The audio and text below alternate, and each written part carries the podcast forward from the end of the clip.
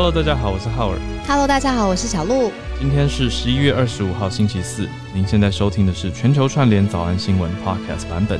在这里跟大家一起分享、讨论世界各地的消息。我今天早上啊，就是起来看到一个 YouTube，也跟你小聊一下，嗯我觉得还蛮有道理。我还没有看完，是一个呃我的朋友都推荐，然后我才慢慢熟悉的 YouTuber、叫流氓。哦，那他就是对他有呃最近好像新推出的一个对芒果的芒，嗯呃一一篇就是在谈什么是运气。他说最近很呃，或者是我们看到身边有人，他就是运气好，例如说他就是工作啊，或者是呃财务上面啊，然后或者是呃生活上面的小细节，好像运气都很好。嗯然后他就去拆解这个运气到底是什么意思。嗯他就说呢，气这个字呢是从自身从里面散发出来的，嗯哦，散发到外面的一种，你说它是气质啊，或者这个人的综合啊，它散发出来的。嗯然后运呢，他说不是那种我们想象中的说，哎，比如说有人习惯他的呃信仰，宗教信仰是去庙里拜拜，嗯或者是有人是会祷告。他说那个运呢，好像不是从上天掉下来的这种好运，然后搬移，是会运用的运。嗯嗯嗯嗯嗯，然后所以他就认为说，就是就是，其实运气好的人通常都是会善用身边的散发出来的好气质，然后善用身边的人事物的连结，然后越来越往正向的方向去。然后他觉得这个才是他心目中运气的定义，这样子。很有趣。觉得对啊，好酷哦，嗯，刚好是运用。我昨天去翻译的时候，讲师有讲到一句话，他说未来的未来的网络人士会变成哲学思想家，因为我觉得哦，对啊对啊，因为那网像刘络人会变成是思想家，嗯，因为嗯因为应该说思想家也会以网路人的形式在跟大家互动。因为以前的 philosophers，、欸以前嗯 philosophers、就你说希腊时代，他们是用公民辩论的方式嘛？那、那嗯现在网络的方式等于是，哎、我提出我的一个看法，比如说流氓的哲学，他认为说嗯运气其实是运用自身散发出来的气质或者那个气势。那对大家就会出来留言认同啊，或者是反对啊，就会跟他有不同的交流，那就会形塑一个新的对运气的想法。哦，对，因为我觉得是不是因为我们的，尤其是现在的时代变迁很快，嗯。然后像诶，我到昨天好像跟我朋友一起在一起的时候，也在还讨论这种很不幸的消息，就是嗯。桃园的超商店员，嗯，然后就会觉得好像什么事情就是想要找到一个答案吧，或是找到一个安慰。嗯那我觉得有的时候有一个特殊的思想啊，或者是一种陪伴感啊，像我们节目有没有自己说，嗯嗯嗯其实也是在提供这样子的呃一种一种心灵上面的触摸吧。如果我们可以做到的话，我会很开心啊，对不对？是。嗯对啊，其实嗯，真的是这样子，因为有的时候也会感觉说，大家希望我们除了分享时事以外，也发表一些些的想法。啊、这个是我跟小鹿前几天在接受访问的时候也，我觉得被问到也更多一层思考的事情啦。就是我们自己从一开始想说，哎、来跟大家只要只要呈现新闻或者只要呈现消息这样子的坚定，跟到后来有一些些挣扎，还有分享一些观点以后，反而有一些共鸣跟陪伴的感觉。所以我们还是一直都每天、每天在调整，都是在想说，嗯，怎么样做会更好。然后那天超好笑，嗯我在我们 podcast 的评论上面啊，因为有人会听 podcast，很多朋友都留下很正面、很鼓励我们，然后很暖心的留言。但有一天超特别的，某一天都而且是同一天哦，嗯我们稍微聊天聊的稍微比平常的篇幅多了一些些。第一个留言就是觉得今天聊天聊太长，嗯但是紧接着他的第二个留言就另外一个人说。呃，喜欢今天的聊天感，继续加油哟！然后就是鼓励鼓励鼓励这种，完全相反的两则留言，我们两个就傻眼，就卡在中间，有没有？你有看过脑袋打结那 emoji 吗？常，常发生。就是我。说 大家到底到底觉得怎么样更好，也不一定是大家而已，而是怎么样做才是更好。所以我们就继续一起去摸索吧。所以那天接受访问的结论，我我我是觉得说，我们的节目会继续跟大家一起演化，所以我们就继续演化吧。好，那我们来盘点一下今天的消息。好，我们就先从第一则讲到德国的新政府，我们之前都有慢慢的跟大家报道跟提到嘛，呃，Angela Merkel 就是梅克尔，他已经卸任了。那现在新政府上任之后呢，发表了对台湾相挺的看法。好，那也让很多人对德国也会越来越好奇吧。很多人都想说，真的，我之前非听到非常多人都会说，嗯，德国就是怎样怎样。那我们等一下来看。现在第二则呢是来到南半球的澳洲，澳洲总理莫里森他说，中国中国不是要申请，中国已经申请要加入 CPTPP，但是呢，澳洲总理说中国这样。抵制其他国家，威胁其他国家不符合 CPTPP 的要件，所以拒绝让他加入 CPTPP，算是开了一枪哦。好，第三则呢，则是瑞典国会选出了首位的女总理，这是刚刚说的创新，在欧洲我们来看。第四则则是也在欧洲，法国，嗯，很多人都关注宠物权利跟动物福祉，那法国呢，直接公布了。说二零二四年会直接禁止宠物展售。法国说宠物不是玩具，也不是商品，所以在两年之后即将两年多之后即将要禁止展售。我想这个也是在国际上蛮大的一个一步。好，那我们就来关注一下这几则消息，先从德国开始讲起。嗯，其实我们之前有一直帮大家带着大家一起掌握吧，就是其实德国它的政治的体制上面，大党小党林立非常非常多。那大概是在呃九月的时候，九月底就举行了大选，有胜选的三个最主要的政党是社会民主党、跟自由民主党以及绿党这三个，目前呢已经决议了，这三个党要联合执政。那这个是在这个德国政府组成的一些背景啊。好，讲完这个联合执政，那他。要执政的方向总是要需要跟大家来说明解释一下，对吗？嗯。于是呢，这个新政府呢，他就说在对外的关系上面啊，他希望中国希望要更负责任，在区域的呃位置上面有更负责任的角色。哦，这个话说的稍微有一点点委婉，但是也听得出来是对他现在的角色有点不满的哦。那对于比如说中国，他是一直会觉得有一点点跳脚的问题，比如说香港，德国新政府呢，他也出来说香港应该要恢复到之前一国两制的状态，嗯，这都是中国的红线嘛。那继续再讲，中国的大红线就是台湾了，嗯。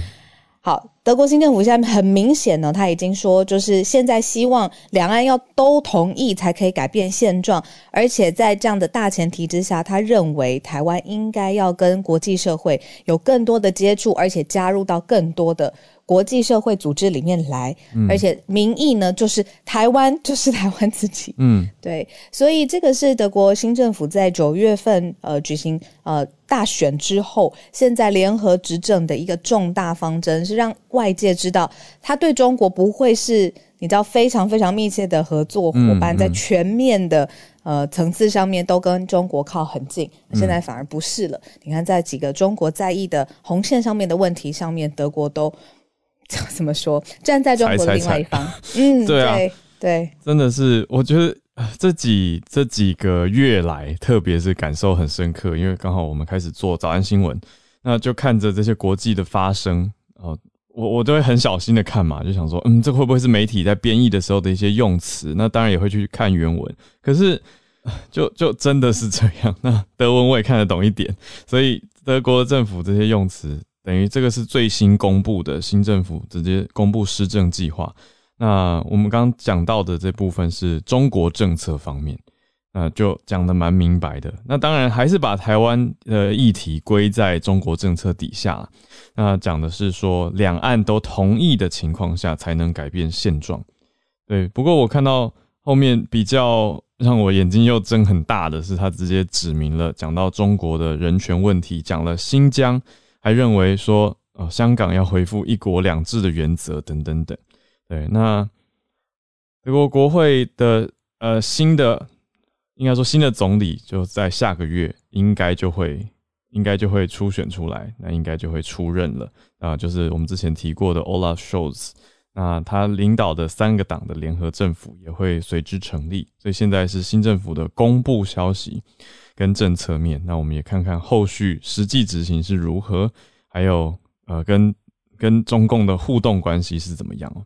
对，这边就提到了几个点，那还有讲到说要德国德国要加强跟美国来协调中国政策，还有其他理念相同的国家来合作，来减少对中国的战略依赖。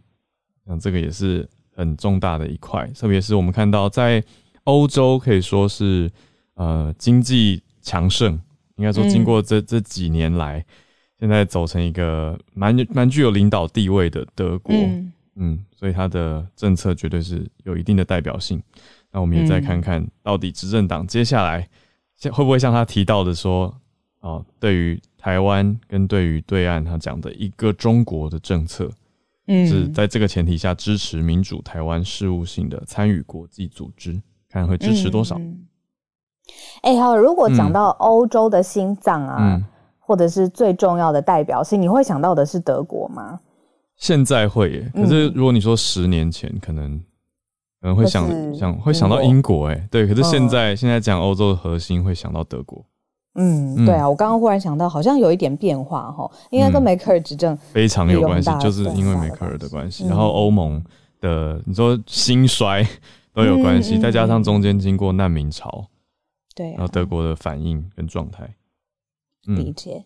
好，对，这是我们帮大家整理的第一题哦。所以，如果说以欧洲的心脏来说，核心来说，现在这个联合执政的新政府，德国的新政府，对台湾，我看他的立场已经表态的很明显了，对，非常清楚。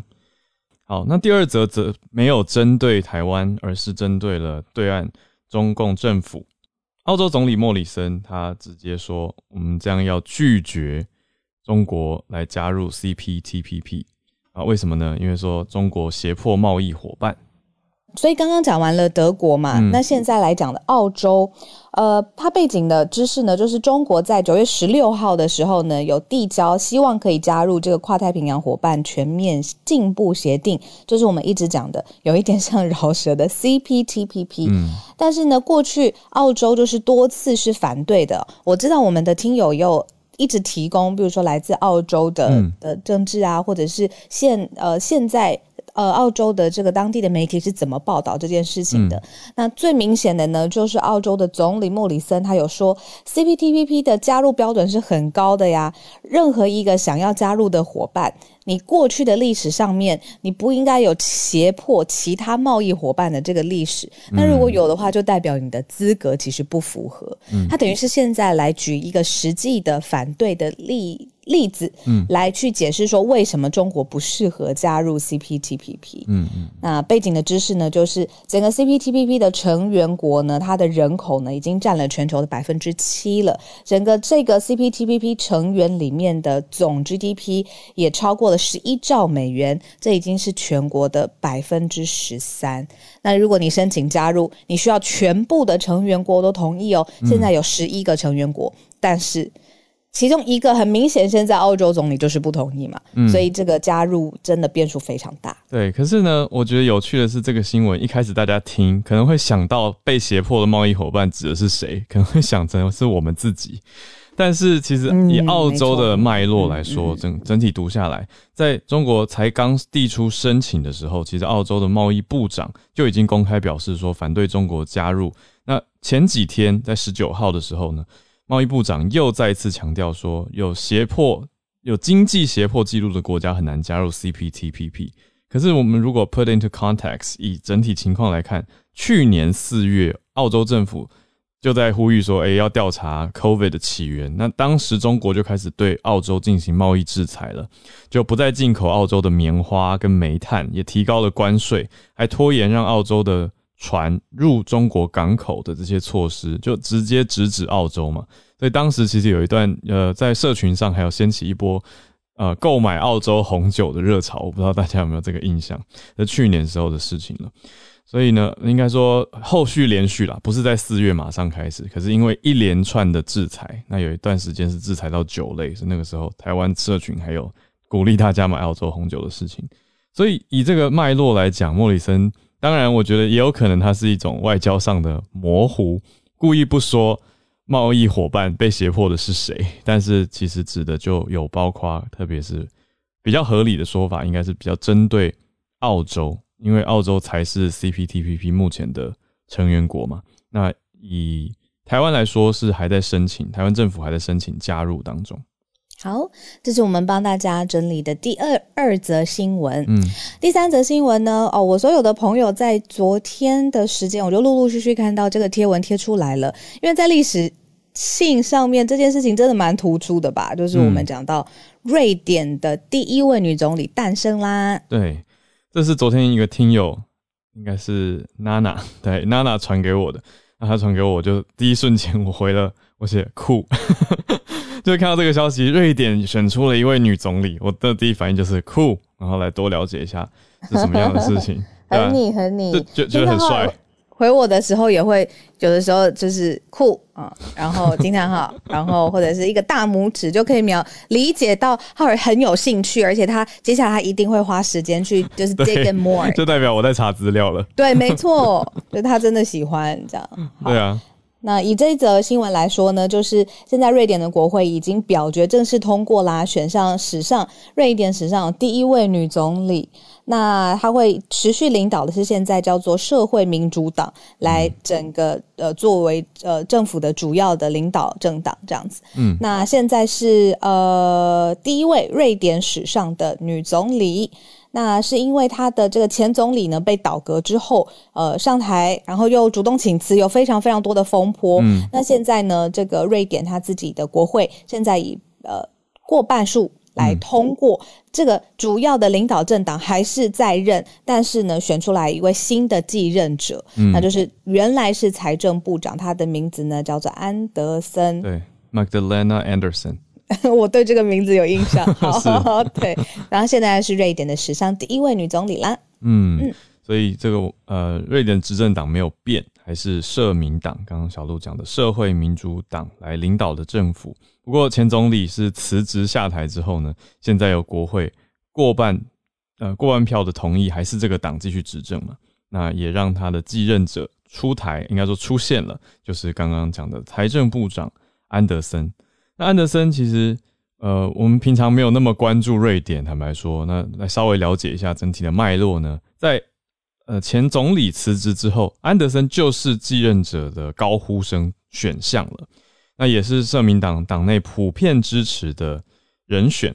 那各界会看他在政治的表现很棒啊，那也很乐见瑞典出现女总理。我想这应该都会是。选择他的原因，就是不能说没有没有性别的考量，但当然主要应该还是政治的表现。那现在国会多数是支持 Anderson 的，但是上台以后他还是要处理预算案的问题嘛。那中间党已经说了不会支持执政党团的预算。那另外呢，我们刚刚讲说执政是社民党嘛，那中间党说我不支持你的预算，然后另外还有一群叫左派啊，左派的党呢也提出了更严格的条件。这就是多党政治。那讲起来，瑞典这样的政治制度，呃就我们的认知听起来跟德国比较接近的，就是多党，多党林立嘛。嗯，而且都有一定的呃影响力，跟在国会有左右的能力，而不是说啊比较二选一或者偏一边的感受。那另外，呃，在欧洲也很大的绿党，在瑞典呢是说，如果执政党的预算没有通过的话，他们可能会离开执政党团。所以执政党。呃，这这边大家应该有感受到一些乌云，就是虽然新总理上来，大家觉得哇耳目一新，而且瑞典大家会开始关注说，哎，女性总理哦，安德森哦，可是看到这个执政党目前还是笼罩了蛮多的挑战乌云在前面，所以党内呢也有一些意见的分歧。哦，那接下来都是安德森要去处理的，处理党内的事务，加上是去协调不同党的意见。有趣的是，嗯，你说，你说，哦，最后一个数据补充就是瑞典政府他们有说自己是一个 feminist 的政府哦，这很特别，我想很少国家会直接对外说我们就是女性主义的政府，谈的很好。嗯，那女性主义的政府并不是说呃一定要女性当家，女性主义其实强调的是性别平权嘛，所以他们怎么怎么自称女性主义政府呢？就是阁员的男女比例是一半一半的。嗯，女性议员是占了国会的百分之四十七的。那国会的八个党里面，只有三位的党主席就党魁是男性。嗯，那绿党是有两位党魁，一男一女，所以是想要呈现出瑞典政府的性别平权或性别平等状态，还还蛮高的。嗯嗯嗯，我们这几天呢，其实选了。在比重上面选了蛮多的呃欧洲，嗯。呃来自于欧洲的新闻，甚至还有来自欧洲的串联，我就很明显的感觉到，像刚才哈尔在讲，就是欧洲的呃很蛮多国家其实里头的政党是这种多党林立，嗯。我就很明显的感觉到欧洲的整。当然，里面多样性还很多啦，但以整体来说，跟美国真的是两个完全截然不同的政治文化。嗯美国就是很强调两个 power butt head，就是怎样，我就是一定要就是从两强当中一直互相的制衡，然后杀到就狗血淋头这样子。对美国的 政治文化，呃呃，欧洲来说，就是它可以在权力上面做到多重多点，而且是多方面的制衡。嗯那在关心的议题上面，比如说呃美美国呃注意的。跟欧盟注意的，或欧洲普遍上面注意的这个施政上面的重点，其实也也很多很多时候都是不同的，真的。所以我就觉得很有趣，就是我们挑新闻的时候，有的时候可以呃换一些地域，像有的时候我们会特别注重东南亚，那那一个月我们就蛮多东南亚的新闻的。嗯那这一个月就是我们在特别聚焦在欧洲的时候，我自己也学习很多。嗯嗯，我们 好像也没有那么规律，那么想那么那么整齐，就是说，哎、这个月东南亚没有，我觉得我们选题还是有一点 flow，对，就是观察一个社群热度，还有还有最后的呃篇幅限制的心情。好，那我们也看可以去思考看看，哎、之后如果来做一些调整的话，可以怎么样更加宏观，或是更加概括不同的消息。后来我这边收到一个及时的新闻，我们就在这边及时插播吧。好我好久没有做到这么重大及时新闻的转播了。刚刚我们才说，瑞典国会选出来的瑞典史上第一位女总理，她上任不到八小时之后呢，就辞职下台了。嗯不到八个小时。呃，因为主要的其中的，一位我们刚才有讲到的，就是呃绿党，嗯，哦、他现在是已经退出了整个现在就是因为刚讲的预算案的问题。对预算案没有通过，嗯。那所以这个新的这个合法性，比如说他领导的这个合法性受到了质疑，而且在当地有一个宪法的惯例，就是如果有政党退出的时候，联合政府的领导人应该辞职。嗯，哦，所以这个是我们刚刚才跟大家介绍的新闻，哇，瞬息万变，嗯。这个产业就是这个样子。但是好这个有一点像是怎嗯。么说，心力如一，就是照着宪法。呃，宪法的过往规则来走，因为接下来 Anderson 还是会继续再选，他还可以再选，对对对对，那他也希望赶快再获选为总理，那就可以继续代表社民党这个这个少数政府来担任政府的首长嘛，所以也就是还会再选的意思啦。所以我我们刚刚讲的新闻还是值得大家关注，Anderson 他在胜选的呼声应该还是很高的。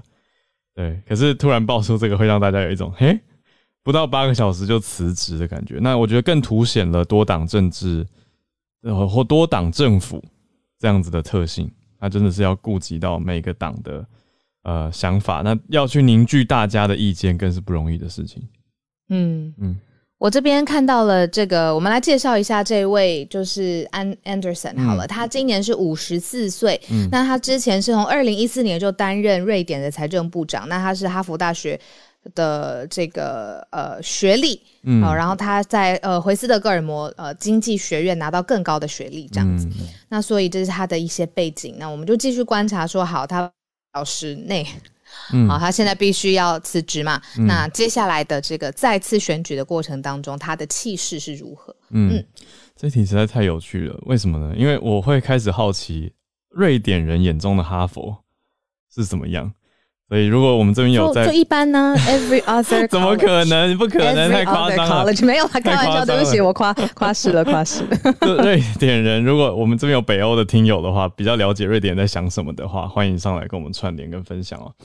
好，但是不是欧洲人普遍没有 worship 美国所有的，比如说偶偶像啦，或者是政治明星啦，或者是所谓排名啦，就是对于欧洲人来说，就是那是美国人自己的东西，是不是？他们当然会觉得 that that's a very American thing，就是呃、嗯。university ranking 大学去排名这件事情，但是呢，还是会认可知名的学校跟好学校，因为你看明白，英国其实也也会排名啊，英国的这个各个学校剑桥、牛津，大家就觉得首屈一指嘛，所以还是会有一个高下之分。可是我觉得在欧洲，我整体认识的欧洲人里面，他们跟我们华人圈的排名在意程度比起来是低非常多的，但相对华人其实很在意排名。好，我觉得有趣了，然后也想听听看听友大家的想法跟认知。那谢谢纸飞机带进来的最新消息。对呀、谢谢 Angeli，那我们来到今天的第四则重点是，我说你一定很有感觉吧？重点新闻，对。可是嗯我我我其实想要补充平衡报道，但是这一题讲起来很危险，所以可以帮我注意一下。没问题，没问题，我好都有直接 mute 麦克风。感谢。好，大家常常都在讲说 adopt don't buy 嘛，就是说对领养代替购买，意思就是领养就好，不要购买啊。可是呢，法国更绝了，法国直接让你没有购买的选项。好吧，我这样讲可能有点太结论跳跃了，而是说法国是禁止展售宠物店的猫狗，从二零二四年开始要这样子做。猫狗不可以展在宠物店当中，然后也不可以让消费者买回家，这个意思吗？嗯，它还没有直接禁止。呃，我看看，有新法案，对，没错没错，所以并没有结论大跳跃。从二零二四年开始，宠物店就禁止贩售猫狗了。那想要买的、想要饲养的人，要跟繁殖业者直接购买，或者是动物收容设施收养。意思就是不要在路上看到卖贩卖猫咪狗狗跟展示嗯猫咪狗狗的店家，那意思就是叫宠物店全部关门，那只会剩下繁殖业者还有动物收容机构。那另外呢，那他们嗯主要这个法案背后的观念是想要防止冲动性的购买，因为真的，呃，我觉得这台面上比较少讨论的是，还是蛮多弃养的问题。就因为这个很不光鲜，对，就是嗯。我们在身边的社交圈里面，你朋友如果他弃养，他绝对不会说出来，嗯，他绝对默默的就就突然就没了，然后也许他甚至换了一个说法，对外说什么哦怎么怎么了，送给别人等等等，但其实就是弃养，那就可能会出现流浪猫狗，那流浪猫狗就有过度繁殖或者是其他环境问题，呃，或甚至呃街头也有可能有虐猫虐狗等等这些衍生问题都一连串。那法国的参议院是在上个礼拜十八号的时候压倒性的通过这个动物权利的法案，所以从二零二四年的一月一号开始，宠物店就几乎要关门了，因为你不能展售，也不能贩卖。我我啊，嗯原来是因为弃养的问题。我一开始在看到这个的时候，还以为是不是因为法国政府现在界定说猫狗它属于生命啊，你怎么可以把生命当成一种商商品在展售、在贩售呢？哦那它又是我们人类生活这么重要的。精神支柱吧，很多人会觉得这是伙伴啊，生活的一部分啊。那既然是这样子，怎么会包装成一个商品的感觉？嗯好像去逛百货公司一样陈列在那边。嗯可是我后来又一想，那这样子，如果郭大解释，说不是还有猫狗，有人喜欢养小老鼠啊、嗯小白兔啊，或者是其他，那那也是生命，那那样子可以展售在哪里呢？嗯就是展售是一个感觉好像就是对商品来说的字，但是。嗯对于消费者来说，会不会也希望有一个，比如说好像很综合性的，我进去我真的可以看得到我对我跟我很有缘的小动物啊，各种小动物，你懂我的意思吗？那哪一个才是才是比较对的做法？这样对耶，仔细想，因为我刚是直接推结论说宠物店要关门，可是其实目前读到的法案是禁止贩卖猫狗，可是没有你刚刚提到其他的宠物，比如说，蜥蜴啊，对对不对？我想说对也，完全没有提到，所以这些动物的权利呢，可爱的嬷嬷有办法养嬷嬷吗？只有动物园有办法吧？对，我要补一个很重要的点啦，就是这个法案现在是已经在参议院通过了，可是还在等马克宏签名，就是法国总统还没有签，那签署之后就会实施了，实施就从二月二呃二零二四年的一月一号开始。对，那这个强调的点真的就是领养嗯代替购买，那以后也、也不太能跟宠物店购买了，只能跟繁殖业者直接购买。对，那像我有一个嗯闺蜜，她就养小刺猬，她用她全身的爱去养这个刺猬，每天都要就是跟它讲话呀、梳它的毛啊、嗯什么之类的。那这样子是归类在哪里？嗯，这样子对啊，就非猫狗，对不对？好好就目前还没有提到猫狗以外啦。不过后续相关的法案则是有提到其他的猫狗。怎么说呢？有提到巡演的马戏团、巡回的马戏团也有相关的禁止条例。从二零二八年比较久一点，可是二零二八会开始禁止野生动物的表演，还有海豚跟虎鲸的表演，从二零二六年会禁止。那也不能饲，另外呢，也不能饲养野生动物，这也会变成违法。比如说你养水貂啊，也不行。水貂的养殖场直接在法案实施以后就关掉了。所以法国政府这是直接明明白白的，就是要一些业者停掉，哎，就是你要不然就是关门，要不然就是换营业项目。对，那马戏团的业界代表当然是反弹哦。那说我们马戏团没有虐待动物，他觉得这样的法律有点太过了，所以会展开。抗议，但是当然，很多爱护动物权利的人也非常高兴，说这是法国动物权利的重大进展。嗯嗯嗯，好，我们来串联喽！欢迎你举手，然后也欢迎你改 bio，然后在上面跟我们一起分享你在意的新闻。好，既然我们刚刚讲那么多瑞典，第一位就邀请我看到我们伊利百优姐姐姐要跟大家讲一点瑞典的历史，很有趣。今天呢，因为刚好讲到瑞典的女性领袖，然后就让我想到了，其实，在整个瑞典历史上最有名的女王是克里斯蒂娜。那这个 Christina 呢，她是在一个非常窘迫的状况之下，临时被呃戴上了这个王王冠的。因为她的父亲呢，是整个瑞典历史上算是最伟大的一个领袖，叫古斯塔夫二世。那可能跟大家稍微说明一下哦，瑞典它在整个中世纪欧洲的时候是一个影响极大的国家，它的范围几乎到了环北极海的地步，所以它的实力还远远在当时俄罗斯之上。嗯，那在打三十年战争的时候呢，瑞典军队好几次打到了维也纳跟布拉格，就是几乎德国的一半都是他们瑞典的军队的。嗯，但是因为他的这个国王在前线作战。然后阵亡，所以让这个小女孩年仅六岁哦，就要成为这个新兴国家的领袖。嗯，那在他的带领之下呢，一直到了一六四八年的时候，这场战争终于画下了句点，而且他们瑞典是获胜的一方。那某种程度上可以说，克里斯蒂娜把整个瑞典的啊国国力呢推向了一个巅峰。可是我们都知道有一句话叫盛极而衰。嗯。就是他在这段时间，他汇集了超多欧洲哲学家在斯德哥尔摩。那最有名的就是法国的笛卡尔。但因为斯德哥尔摩的天气实在太冷了，所以后来笛卡尔也是受不了这边的严寒而过世。那这些大大小小的政治上面的事情，或者是他生活周遭的事情哦，让他压力很大。他必须要重新想要找回呃原本最新最初的自己。那他在小的时候，其实他信仰的是天主教，与整个瑞典的新教是不一样的。嗯，所以因为被发现了这件事情，他最后就辞掉了王位。嗯，他就非常潇洒的把那么大的国家交给了他自己的呃其他的堂哥这样子。嗯，那他的人生后半段都在罗马以及巴黎呃旅行，然后也见过法国的国王路易十四。嗯，那因为他实在是太有政治才华了，再加上他的语言天赋也是高人一等。他可以把意大利文的这个言语，呃，这个用，呃，这个什么语言，嗯，还有法国的法语，嗯，都用的非常非常的熟稔，嗯，所以就是当时的法国国王路易十四一度希望把他封到那不勒斯去，继续让他当女王，嗯，然后也希望透过这个过程哦来。缓和西班牙跟法国之间的冲突，嗯，所以算是一个非常传奇性的女性，嗯。那更有意思的是，因为她很喜欢穿男装，嗯，所以也给后世觉得说，哎，她是不是也有喜欢女性的一个部分这样子？所以她算是，呃，我们现在看到北欧多元文化能够互相包容的一个非常象征性的符号。对，所以我就今天突然看到这则新闻，想到了她。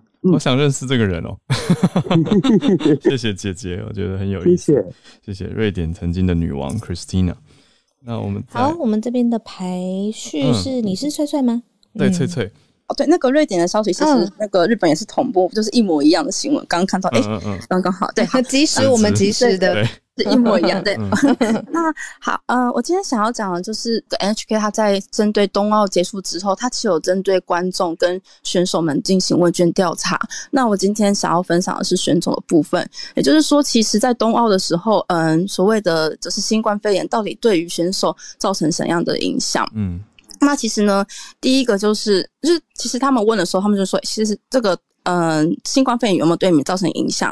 大概是百分之九十二的人是回答说是有造成影响的。那嗯，在这个部分，到底什么影响最大的部分，其实就是在实战经验的不足。嗯，因为其实肺炎之后，蛮多比赛，因为其实，在奥运之前，大家都会去国外参加很多的比赛嘛，呃，借累积经验啊，或者是跟包括自己的伙伴之间的磨合。嗯，可是因为这个东，嗯，因为就是。肺炎的关系，很多的比赛是完全都已经是没有的。嗯，所以其实很多选手他们都觉得，因为这个原因，我的实战经验不是不足的。然后另外还有一个原因就是，其实，在肺炎的情况之下，其实有很多选手他是有染疫的，所以因为染疫的关系，他们不但就比如说是因为不能参，他们也不能参加比赛。嗯，那他们可能就是直接有些人是不战而胜嘛。嗯，那这是有发生过很多这样的情形。嗯，对。我觉得最有趣的是，就是他们说，因为这次是无关客，就是说没有就是观众参加，就是看就是进去看比赛。对，他们说，那对于选手造成最大的影响是什么呢？他们说，就是，呃，因为以日本来讲，就是他们难得就是在日本举办奥运，然后他们很想要获得自己国家的声援。哦，可是因为自己国家的对。自己国家的就是他们这些观众没有进来，所以他们感非常落寞。其实这是一定是有非常大的影响的，嗯对。然后另外一个就是他们觉得还有一个很严重的问题是，不管是观众也好，或是选手也好，他们都觉得其实。无关课这件事情可能会对于奥运的这些呃运动的推广是会有非常大的影响的，因为啊，如果能亲自去参加的话，大家一定会很想要去看，然后就对这个运动产生的呃一些兴趣。所以，因为其实每一年呃不每一次奥运的时候，就是日本他们也会让小朋友是学生们去参加，可是这一次这这个机会是。完全没有的关系，所以可能对于他们想要培育新生代的选手也会造成一些影响。这样子，好，呃，好，那我的分享就到这边，谢谢，谢谢翠翠。因为之前我们讨论是说，有一些选手是那种。呃，容易被场边压力变得紧张型的，那这次无观众对他们就会很有帮助。可是我倒是没有想到，对耶，主场优势啊，日本的选手其实会希望可以听到来自自己家乡、自己国家的观众帮自己支持跟喝彩，可是这次也没有这个机会。谢谢翠翠。好，我们再连线到芭比。我看到这个标题，眼睛直接瞪很大。芭比，在你那个分享之前呢，借我十秒钟哦，因为有那个听友就是问说，是不是像芭比分享的这种世界上面的趣闻，如果不用在当地也可以分享？我觉得。完全可以吧，对吧，浩尔？对啊，很 OK。有人问说，那是不是也可以像芭比一样，如果有自己呃喜欢的或者特别觉得值得分享的，你不用在当地也可以举手，是啊，很 OK 哦。我们在这边嗯呃跟大家说明 OK 的，像芭比就是一个很好的示范。嗯嗯嗯，谢谢谢谢谢谢小鹿。今天想跟大家分享就是关于加拿大新闻。那 Uber 他今天就是发表了声明稿，宣布与大麻零售商 Tokyo Small 合作。然后推出了大麻商店的服务，就是你呃消费者只要开启你的 Uber Eats，然后在 App 上面印证了年年龄之后，就可以在一小时内到邻近的 Tokyo Small 商店领取你的大麻，嗯，或者是外送到府。但是目前设定的开放区域就按大略省，嗯，那 Uber 认为它这种创新的方式呢，可以让成年人购买合法的大麻，同时打击非法的卖家，因为其实在二零一八，呃，加拿大宣布娱乐大麻合法之后呢，运送大麻还是违法的。嗯，而且非法制造商它其实控制了很大一部分的市占率。嗯，那根据统计是在加拿大每年的大麻市场高达一千多亿的台币哦。嗯，而且合法化之后，这个数字还一直持续在攀升。嗯，然后。这个消息一发布之后，引发很多争议跟讨论，在 Twitter 上面就有网友讨论说，这个对小孩来说真的不是什么好事。嗯，然后还有说，本来外送员是偷薯条，那以后要担心他偷大麻，就成本非常高。对，那在二零一八他们合法化的时候，有一个小插曲是，有一名妇女她在加拿大议会外面挥舞着把加拿大国旗上的枫叶改为大麻叶的旗帜。嗯，对，这也被很多就是新闻媒体引用。蛮蛮大的，对对对，有兴趣的朋友可以搜寻 BBC 的报道，了解更多细节。嗯，以上跟大家分享。很震撼，就是打开 Uber Eats 就可以选外送或自取大麻商品。这在加拿大安大略省，从二零一八改，现在改成合法的运送。谢谢芭比这个来自 BBC 的消息。好，我们再连线到花莲的叶老师。今天要跟大家分享的这个，呃，感觉上好像这个电影。要成真哈，就是这个，我想应该不少人看过这个一九九八年的那个《Armageddon》。嗯，有。台湾好像是翻译叫《世界末日》，就是那个小行星要撞地球，然后他们那个派这个太空船上去，想要这个把这个小行星的轨道撞开。嗯，那最近就是呃，事实上，如果是以这个美国的时间的话，是十一月二十三日的晚上。但是以台湾的话，应该是昨天发射，就是美国那个 NASA 跟那个 SpaceX 合作发射一个这个太空，就是用火箭发射一个这个飞行器。那那个任务哈，它任务取了一个很可爱的名字，叫做 DART。啊 DART。那 DART 其实是 Double Asteroid Redirection Test，嗯就是他们要用那个小飞行器呢去撞一个小行星，然后试着来改变它的轨道。那事实上，那个小行星并没有要撞地球，嗯只是 NASA 认为说呢，既然还有很多时间的话，为什么不先来测试看看这件事情能不能实现？这是 好，这个理由可以。对，就是说先测试看看，未来如果有这个危险的话，我们可以做得到那个，对，我们可以做得到这样子。嗯嗯嗯所以他们就未雨绸缪呃设对未雨绸缪，那设计了这个。那预定的话是明年的九月二十六号到十月一号期间呢，那个太空飞行器会这个在距离地球大概一一千零九十四万公里的地方呢，嗯撞击到这个小行星，叫做 Dimorphos。嗯嗯好，那那个那那个，然后呢，另外在撞击的过程中呢，另外一颗由这个意大利太空总署打造的这个配备摄影机的小型卫星呢，会拍摄画面。嗯所以到时候，呃，我们还会看，如果一切都很顺利的话，我们还会看到这个撞击的画面。嗯，哇，对，那他们就是要看看说这样子能不能成功。嗯对，那当然就是说，另外一个是说，呃，预定啊，二零三五呃二一三五年的时候，我们都不在了啦，就是、就是那个根据估计，大概类似这样最靠近的危机可能会发生在二一三五年，就是有一颗小行星叫做 Bennu，嗯。会从地球到月亮之间穿过去。哦，那不过就是说，他们计算的结果是认为说，这个本怒会撞击地球的几率是微乎其微。哦。对，但是反正 NASA 就认为说，这个既然还有好多时间，可以先试试看，嗯那把这个把这个技能给它提升，嗯那到时万一有危机的话呢，就可以做嗯这样子。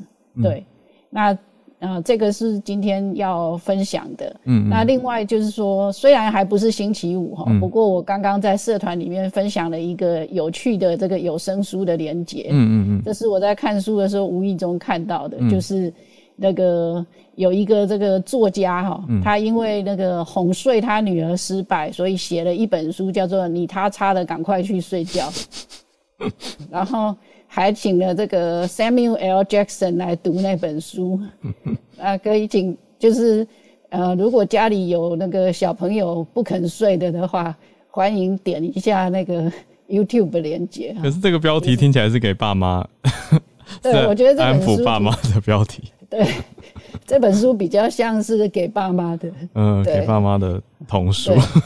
对，对，但是非常可爱，蛮有趣。对啊，我看了两次，每次看都是边看边笑，嗯。嗯啊，也跟大家分享一下。嗯。老师，你刚刚说是预计什么时候会撞上这个小行星？是明年吗？明年，哦。明年的九月二十六号到十月一号之间，好久，慢新闻。好。对啊，好，我们再九继续。月，嗯，对，谢谢老师。十个月以后，没错，谢谢，好，谢谢，谢谢。谢谢老师。好，看看信息老师，是，我我先回答，我刚刚去访问了一下我们家德国人，问他在德国的时候有没有听，觉得一定要去念哈佛，嗯或是他们德国人怎么看？嗯他就说其实没有哎、他们嗯不会想说应该要去念哈佛，或是等等。那我讲一下我今天的新闻，其实是啊、呃刚刚五个小时以前更新的，我们的新上任的国防部长叫做 Anita Anand。嗯，那他说，有鉴于苏俄最近把普京最近把十万个士民士兵移到乌克兰的边界了，嗯那 NATO 他们都还是在讨论说，是不是应该要来处理普丁现在对乌克兰的这个 aggression？我我不好意思，我不知道 aggression 怎么翻译，侵略吧，算是嗯，侵略，嗯对，就威胁。威胁。那嗯 Anad 他就说，虽然他们现在在边界有两百名的加拿大士兵，但是他一定会嗯加派数百名的士兵去，而且会把在罗马尼亚的这些 CF-18 的战斗机也派过去，在黑海黑海的 NATO 的这些战舰去待命。嗯他们是很希望能够嗯用这些嗯行动来抑制普丁的这些嗯侵略的企图心。嗯嗯。以上是从 Globe and Mail 刚刚的新闻。谢谢信奇老师。那加拿大蛮积极在这里支持乌克兰啊，对俄国的侵略跟这个刚刚讲的扩张的这种威胁，是采取防守姿姿态。好，谢谢信奇老师。接下来要邀请孔医师。昨天指挥中心记者会有公布，我们台湾自己分年龄，每一个年龄层哦，嗯，那个新冠疫苗已经打施打率打到多高了？嗯，呃，我我觉得早就应该拿出来了，因为这个是很重要数字，就是知道我们看我们疫苗已经打到什么状况，然后哪里还可以努力啊？哦，那前几天其实连各县市的也有出来，哦，这么细，嗯，对对对，那。目前看起来，其实就是跟世界各国呈现一个完全不同的趋势哦。呃，世界各国几乎都是年长年纪最长者，对，最开始打的 最高哦。嗯，那台湾发生那个最低的年龄组是七十五岁以上，我们已经讲很久了。第一季只有七十三，对我我讲七十三这个数字好像已经一两个月了，就停在那里，进展有限。我看这。每周每周大概新去打第一季的七十五岁以上，大概都只有两千上下，就是凤毛麟角。这个年龄组应该是一百五十万人。嗯嗯。那可是好消息是第二季有打起来，这些人是愿意出来打第二季的哈。嗯。那个七十五岁以上的第二季也已经到了六十五了。哦。这中间只剩下一个八 percent 的 gap，这个这个是好的哈。嗯。那六十五到七十四，其实他们一直相对是。愿意出来的哈，现在到了八十三，那第二季也达到了七十七，这不错了哈。嗯嗯。那你们要不要猜哪一个年龄组是打的最踊跃的？第一季覆盖率高达九十二 percent，在台湾，该不会是二三十岁的吧？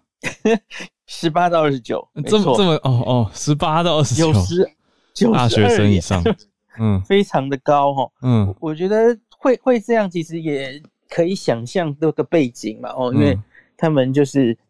一直中间轮不到他们，嗯，下面也开始打了，上面一直打，嗯，然后被插队，然后后来真的轮到他们的时候，就十分的踊跃，哦，嗯，所以已经达到九十二了。那在呃六十四以下的第二季，现在就还在打嘛，大概四到六成之间，嗯，那个那个我不担心啊，那个我想应该都是追得起来的，那只是因为疫苗还没轮到嘛，哦，可是最近都在如火如荼打第二季嘛，嗯，那。我我一直在想的就是那七十三 percent 这个有二十七 percent 的 gap 哈，七十五岁以上。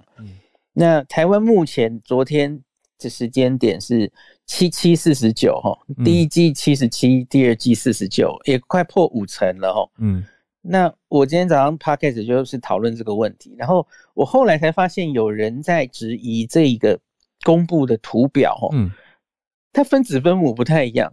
因为它的人口数啊，它的分母，它是用我们内政部统计我国的人口哦，嗯，那个没有包括外国人，那可是呢，它在分子有把一些外籍人士，我们有很多义工嘛，嗯，这些怎么样的哦，算进来哦，也也算进来，那那个估计好像有大概几十万吧，可是那个大概在我们的人口大概顶多两 percent，嗯，所以。误差，就算这些人全部都打了，哦，其实误差大概就是两 percent 啊，应该不会高到太多。嗯，对，而且像是我们人口数是一回事，可是我们有蛮多人也许在海外，对吧？对啊，长期在海外、台商在海外等等的哦，所以分子分母都会有些误差。我觉得这个还好啦，不会太大。我觉得重点 就是那个七十五岁以上。嗯，那我们看了那个分县市，哈，嗯。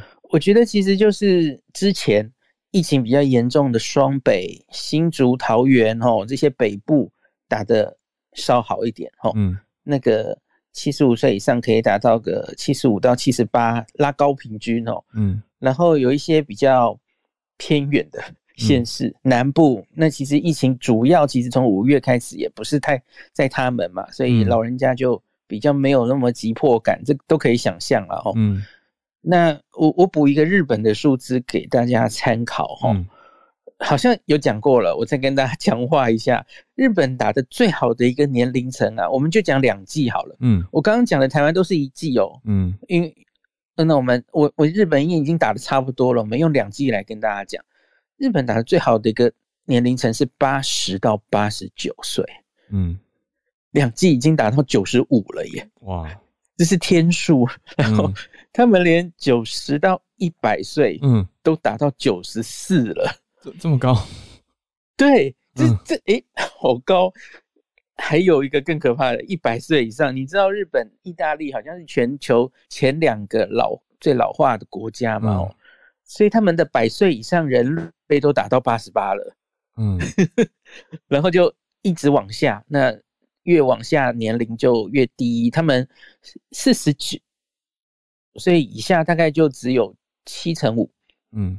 有四分之一就是还没打这样子哈，嗯，青少年反而是最日本最差的哈，两对，两季只有六十九 percent，嗯嗯嗯，那我们是现在青少年打到八十八嘛，然后一季八十八，那这个礼拜天 ACIP 委员会会讨论是不是这群青少年要开打第二季的问题哈，礼拜天结果就会出来，嗯，那。报完这个数字之后，我我自己昨天忽然有一个想法，哈，嗯，我我不知道这个想法正不正确，哈，我后来觉得好像也不需要太在乎这个这个问题，当然是个问题，就是大家都很担心以后万一疫情再起，或是我们开放的时候，哎，就本土疫情又来的时候，在七十五岁以上的老人家注射率不够高，会不会让我们付出一些代价？嗯。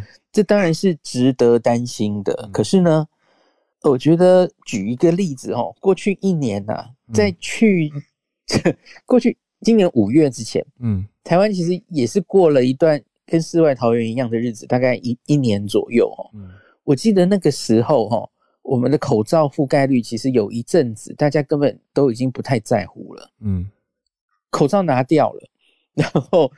特别是往中南部，很多网友跟我讲，哦，根本没有在戴口罩。嗯，然后我那时候就每天就说，哎，大家不要口罩拿掉了，哦，还是有风险哦。嗯，我老婆每次听我在这样讲，她都跟我说，你不用那么担心啦。嗯，就是真的疫情烧起来的时候，嗯，瞬间口罩就会带回去了，因为新闻就会一直报一直报，嗯，然后大家就会乖乖的又带回去了。嗯，然后呢，疫苗的话会不会也是这样？因为你看现在。就大家根本不觉得疫情很严重哦，然后反而比较怕疫苗。可是呢，假如疫情又起来了，对，那很不幸，假如冬冬天又来了，嗯，或是以后我们真的放了哦，那你你可以想象，新闻又会恢复五月那个时候的爆发，对，照三餐报，对，然后就说哎呀，这个呃隐形缺氧好可怕，然后什么什么。呃加护病房快满了，嗯，然后那样的爆发，然后那样哎大家就。一定是蜂拥就去打疫苗嘛？就算是不是全部，嗯，他至少蛮大多数的人应该是会被，嗯，对，会被被牵着走，他就去打了，因为他那时候就比较怕疫苗，怕怕疫情了，他不是怕疫苗了，嗯，所以我就觉得我是不是也不用太在乎这件事，反正到那个时候总会。就是那样解决，时候到了，那他就会去打，是这样吗？对，所以我觉得整体来说，也许我们不需要太担心，就是以国家公卫的观点，我觉得最终会解决的。现在也不要太强迫 做一些太呃逼人家去打或怎么样的事哈。那是不是有一点阿 Q 啊？哈，那可是我我要跟大家讲，你自己，嗯，对，你自己你要考虑，对你自己是有风险的，因为。假如真的到那个时候，呃，疫情又来了哦，那你才终于下定决心啊，我要积极的赶快去打疫苗。你不要忘记那个时候出门去医院，好去哪里群聚排队打疫苗都是风险，而且还要打完还要等时等抗体形成。没错，你大概要打到第二季后的十四天，你的保护力才比较好嘛，吼。那我相信那个时候，因为疫苗充足了，大概你不需要等上十到十二周才打第二剂了哦。嗯嗯。也许那时候都可以缩短成四周或怎么样，可是终究你还是要等这么久嘛。嗯。那你当然说好啊，那我就待在家里。嗯。好啦好啦。嗯。可能总之我就觉得大家要知道自己每一个选择，你现在面对可能的风险，嗯，那总之是为自己的健康做出最好的选择，嗯，这样就就好了哈，嗯，那我觉得我们就是现在就能做的就做吧，哦，那真的实在有铁板一块，那二十七 percent 就是不愿意出来的，我觉得大家也啊，就反正就。船到桥头自然直啊，嗯嗯，也不用太担心了。我是觉得整个国家开放的政策是不会等你的啦，这是整个大方向，时间到了，开放是趋势，只是那个开放的速度，嗯，要怎么开，要配合什么配套，嗯，我觉得当然指挥中心要好好的规划了哈，嗯，可是我们不可能这样锁一辈子嘛，对，那所以就是呃这个。继续努力吧，七十三实在还有蛮多努力的空间，就是了。嗯嗯，谢谢医师，还是要继续努力推广，但是现在应该眼看不会有办法快速的提升施打，可是疫情随着疫情变化，我想大家意愿也会变化。好，谢谢医师今天在帮我们综合整理跟分析，哎，谢谢所有跟我们串联的朋友，大家一起来认识世界大小事、新鲜事。谢谢你今天收听。如果有任何想要告诉我们的话，可以透过各种管道留言哦。如果你认同全球串联慢新闻的理念，也欢迎订阅、分享、刷五星，或是给我们小额赞助哦。没错，不管你身在哪一个国家、哪一个地方，都欢迎你跟我们来分享你所关注的消息。期待你的分享，我们明天再见。大家拜拜。